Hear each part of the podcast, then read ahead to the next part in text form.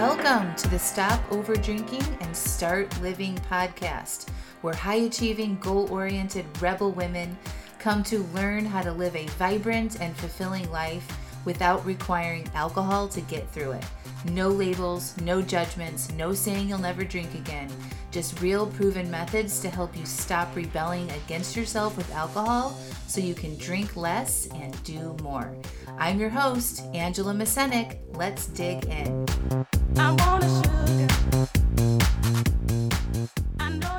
Welcome to episode 116. Are you porning out over wine? Hello, hello, hello. How are y'all? It's mid March. I know y'all know what date it is. We're creeping along. Spring is here. Happy St. Patrick's Day.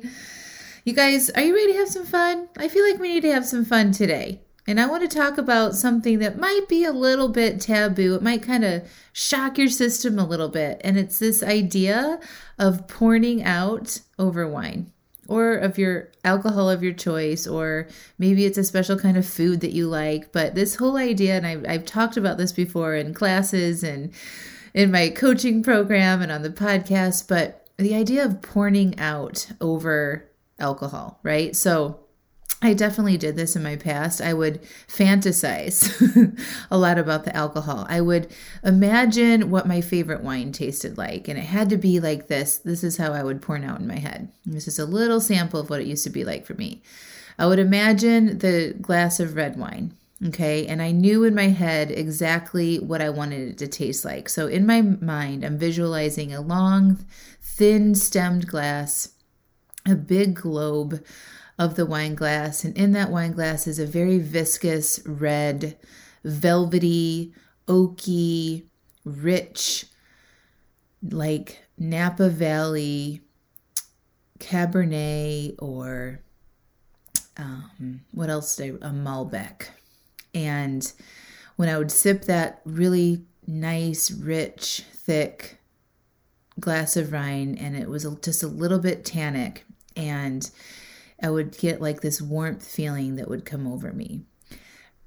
Do you guys see? Do you hear the way I described that? That was a very romantic sounding description of what I would picture my favorite glass of wine to be.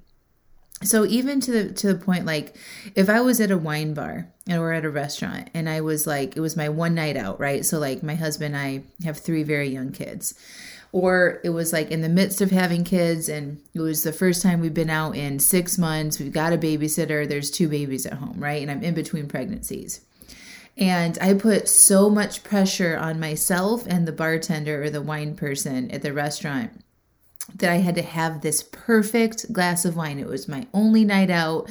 I never get to go out. I never get to do these things. So this glass of wine had to be perfect. Okay. And so I would describe to the bartender or the server how I want this glass of wine, and I would ask if I could taste the the um, wines before I committed. I'd be like, "Can I please taste this before I commit to a full glass?" You know, I never get to go out. Um, I really want to make this special, and I like created this big scene. Not a big scene, but I was, you know, pretty particular, and it might take me two or three samplings to get to the one that I really wanted to enjoy in it. Like because I had this picture, this visualization in my brain about the taste and the flavor and the feel and the smell. Okay. So I just want to paint that picture for you. That is um, an over desire for alcohol, right? You really like it. You picture it. You know a lot of details about it and you glamorize it. You porn out in your brain about it, right?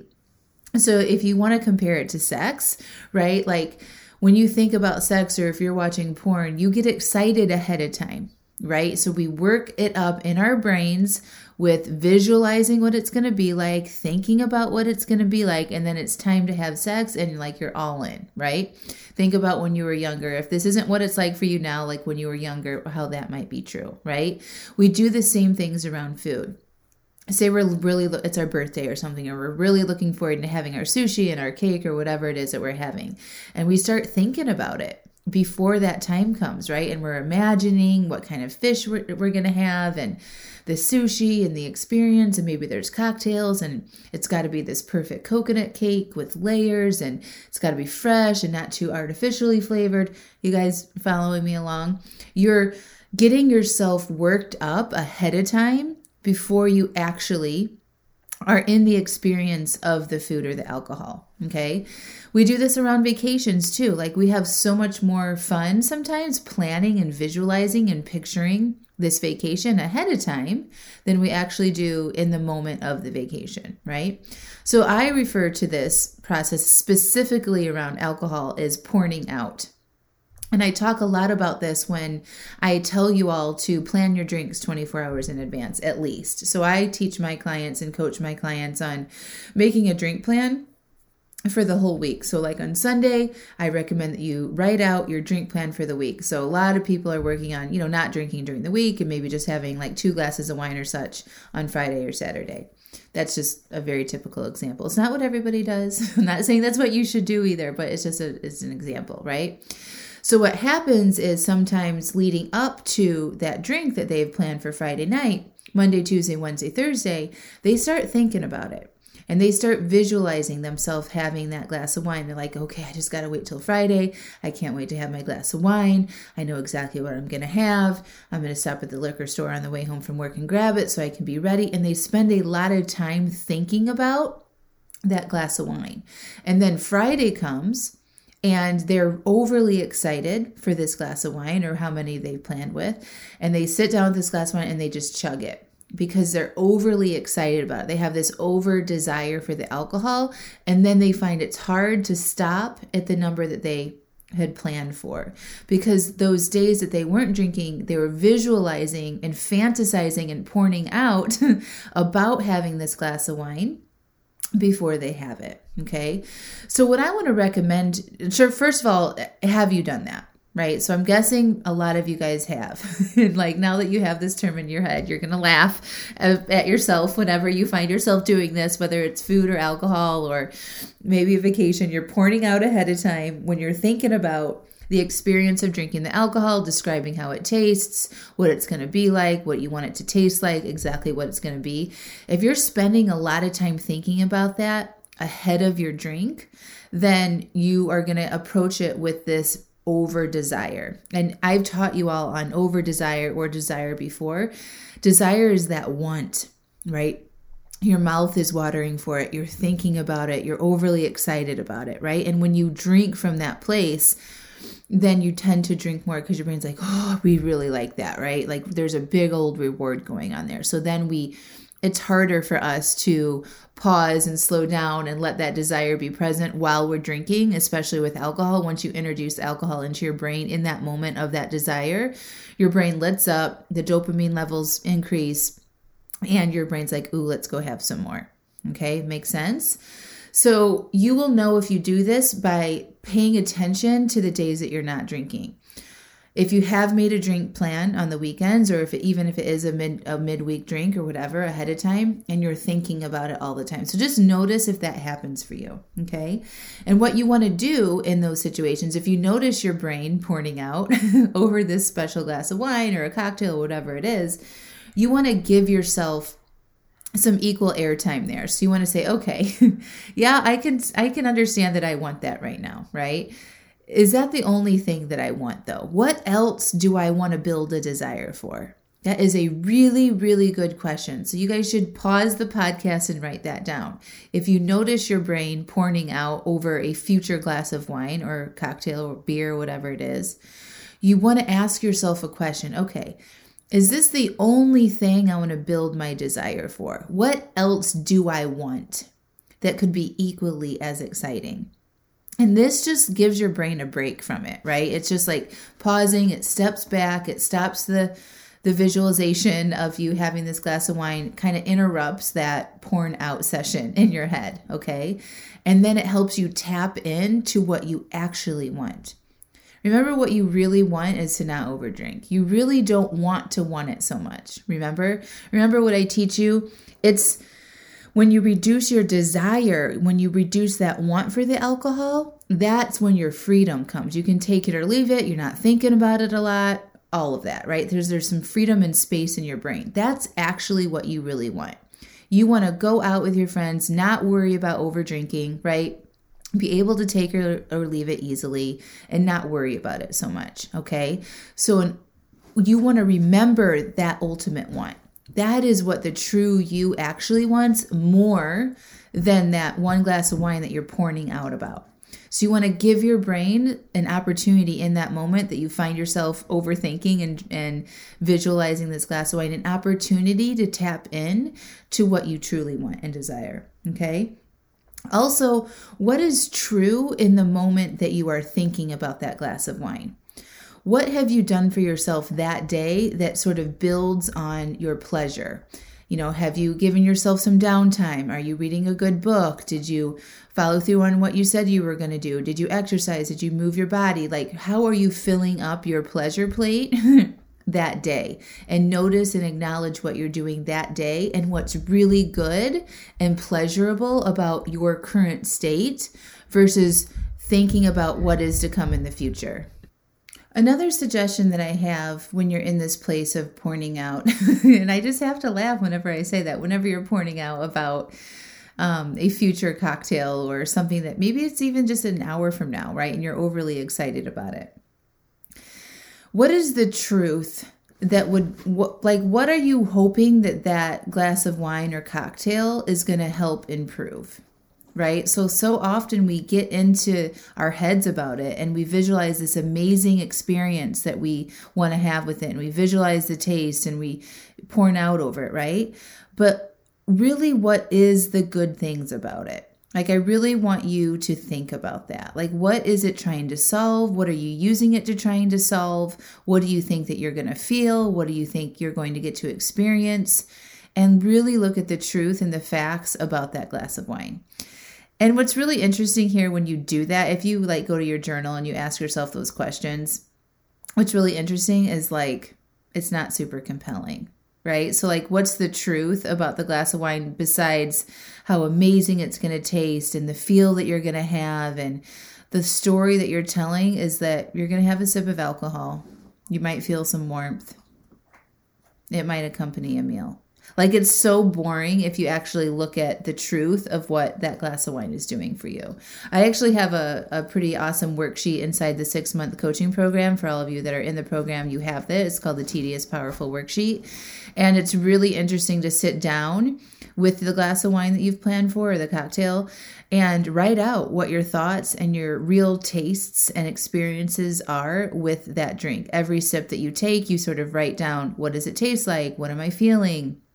what do I want this? How is my desire level? And you ask those questions as you're sipping on your cocktail. And what's really, really interesting when you do that, it's most of the time, it's not super interesting. It's just like it tastes vinegar. I did this when I was working on this myself. It's like the thoughts were it tastes kind of like vinegar, it tastes flat. I don't really want it that much. It's not interesting but I had worked out so much in my brain, like not being aware. I had poured out ahead of time for this glass of wine, right? Or in my past when I was over drinking a lot.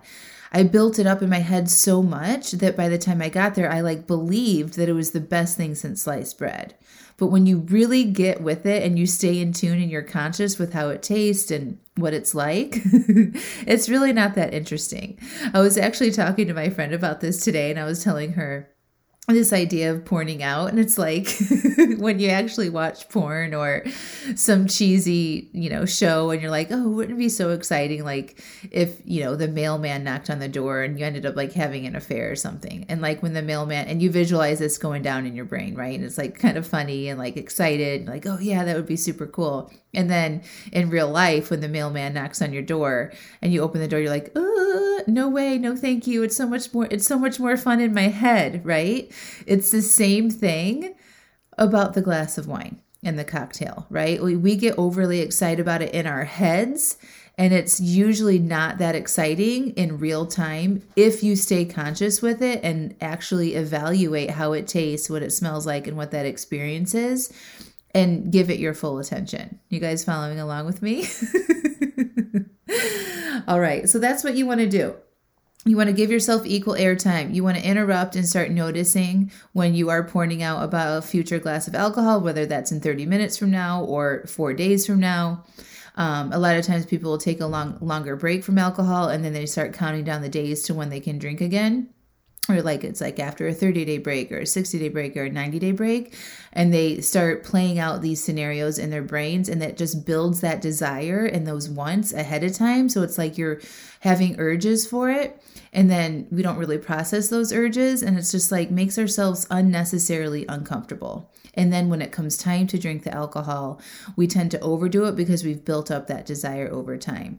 So just to recap you want to sort of uh, remind yourself what is true, right? So, like, what do you think that the alcohol will solve for you in that moment if you find yourself porning out in your brain? And then also just notice what is super pleasurable for you in your life in that moment today noticing if you had a break, noticing, you know, if you got a good night's sleep, noticing your energy levels, noticing some of the the downtime you may have had or if you're reading a good book or how you filled up your pleasure plate that day so that you don't forget and your only thing that you have looking forward is that glass of wine or that special treat at the end of the week. And then remember how desire is built, right? Desire is really built in our heads. And the more we think about something and visualize what that experience will be like, and it may or may not even be true, the more desire we have. So when we come to drink the thing, we're going to overdrink it. So I recommend that you all work this out in your journal, ask yourself these questions, and then when you do have your planned drink, if you are drinking, you want to sit down with a if you're in the stop over drinking and start living coaching program use that tds powerful worksheet that you have to document the real experience and the taste and your desires as you're drinking with it. It's going to be super eye-opening for you. And if you don't have that worksheet if you're just a podcast listener sit down with your journal or just a piece of paper and write down while you're drinking your planned drink what it tastes like what your desire levels are um, what it smells like. Like, really get specific there so that you can see the difference. It was like that for me. So I used to fantasize about this this glass of wine. I used to want it really, really bad. But when I got super conscious of it, when I planned my drinks in advance and I wasn't responding to my in the moment urges, and I sat down with this glass of alcohol, I was like, why? Why am I doing this? Why do I think that this is so amazing when it tastes like vinegar? and this was like some wine that I really, really enjoyed. It was fascinating to me. So I highly recommend that you do that and just have a little giggle, my friends, when you think about alcohol or you're fantasizing about drinking at the end of the week, that you might just be porning out. and it's not going to help you not overdrink when the time comes. All right, my friends, I love you all so much. If you're interested in joining my Stop Over Drinking and Start Living coaching program, you better sign up soon. We're about at capacity, and I'll be shutting down registrations here in the next week. And then we'll be full for a while, and then I'll be opening them back up again. But now's the time. Summer is right around the corner. Help, let me help you have the support on hand as we get into the summer, as things start opening back up, we're going to be out seeing our people. A lot of times, I've heard, especially from my clients, like they've been doing really well, you know, not being social, but they're a little bit worried about what happens when things start opening up and they start being around their friends again. So, the Stop Over Drinking and Start Living coaching program would be a really good place for you to explore exactly the kind of relationship that you want to have with alcohol. You don't aren't it's not a quit program it's not a moderation program. It's a place where you come and you figure out the relationship that you want to have with alcohol. You can have some time moderating you can have some time taking longer breaks and have the support from me and the other members on board to help you achieve your goals. So click the link in the show notes. Go watch the three videos that are there. I go over the problem the solution how i help you and all of the details of the program, and then you can click the link to apply. And there's no obligation to get your application in. I read those, all of them, and if you're a good fit, I'll reach out, we'll jump on a call, and I'll answer your questions, and then you can decide if you want to join the program. So, hope you all have a beautiful week, and we will talk to you soon. Bye for now.